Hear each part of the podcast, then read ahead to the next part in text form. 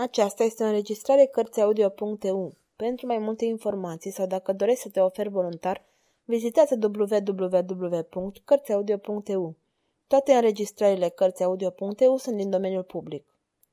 Alexandru Dumas Masca de fier Capitolul 18 Roluri schimbate Filip domnea acum în Franța sub numele de Ludovic al XIV-lea. Schimbarea operată nu era cunoscută de cei câțiva eroi acestei drame. Maria Tereza, Colbert, D'Artagnan, prietenii săi și prizonierul de la Bastilia. Acum, când Ludovic nu mai era pe tronul Franței, Filip socoti că este momentul să vină în ajutorul poporului, ale cărui necazuri le cunoștea atât de bine.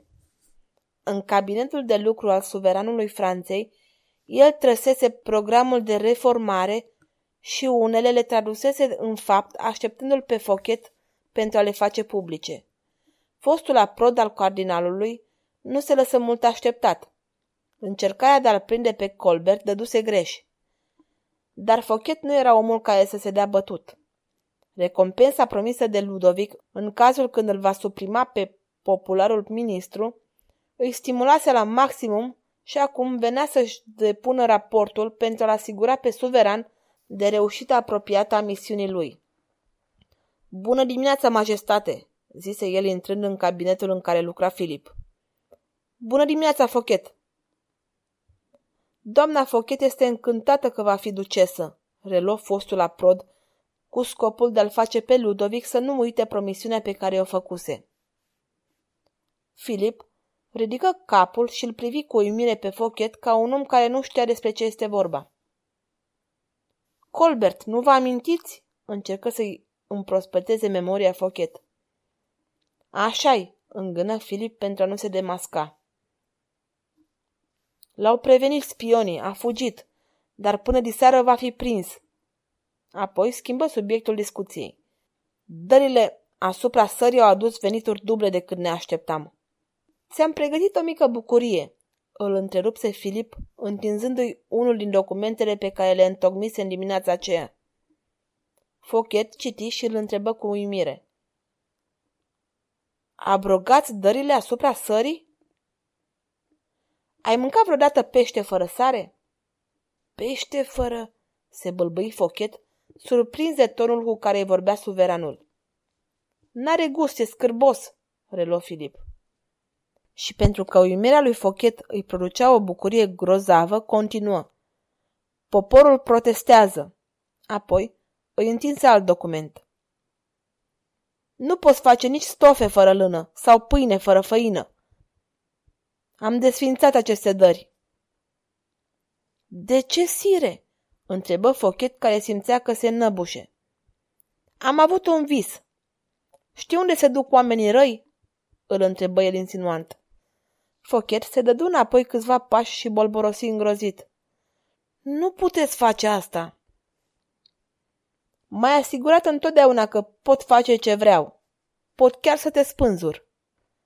Instinctiv, Fochet își duse mâna la gât și încercând să schițeze un zâmbet timid, articulă. Majestatea voastră e foarte glumeață astăzi. Amuzant, nu? Foarte amuzant, bălbâi Fochet, care simțea că îi fuge pământul de sub picioare. Îi era dat însă să aibă o surpriză și mai mare, căci în clipa aceea își făcu apariția în cabinetul de lucru al suveranului, Colbert, dușmanul lui de moarte, a cărui pieire o pregătise în ajun cu Ludovic. Bătrânul ministru se apropie foarte serios de el și cu aerul cel mai ceremonios din lume îi spuse Domnule Fochet, regret absența mea de ieri seară. Mi-ar fi făcut plăcere să-ți primesc prietenii. Apoi se întoarse spre Filip și reluă. Mi s-a spus că m-a schemat, sire. Să publice aceste decrete, care abrogă anumite dări. E o zi mare pentru mine, spuse Colbert după ce citi cuprinsul lor. Fochet făcu o ultimă tentativă pentru a reaminti suveranului său pactul făcut în ajun. Cu o voce timidă spuse, Dar chitanța? Filip îl privi distrat și după câteva clipe îi răspunse. Chitanța? S-au găsit banii.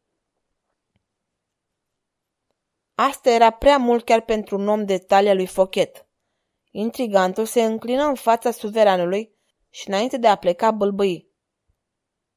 Vă rog să mă iertați, nu mă simt prea bine.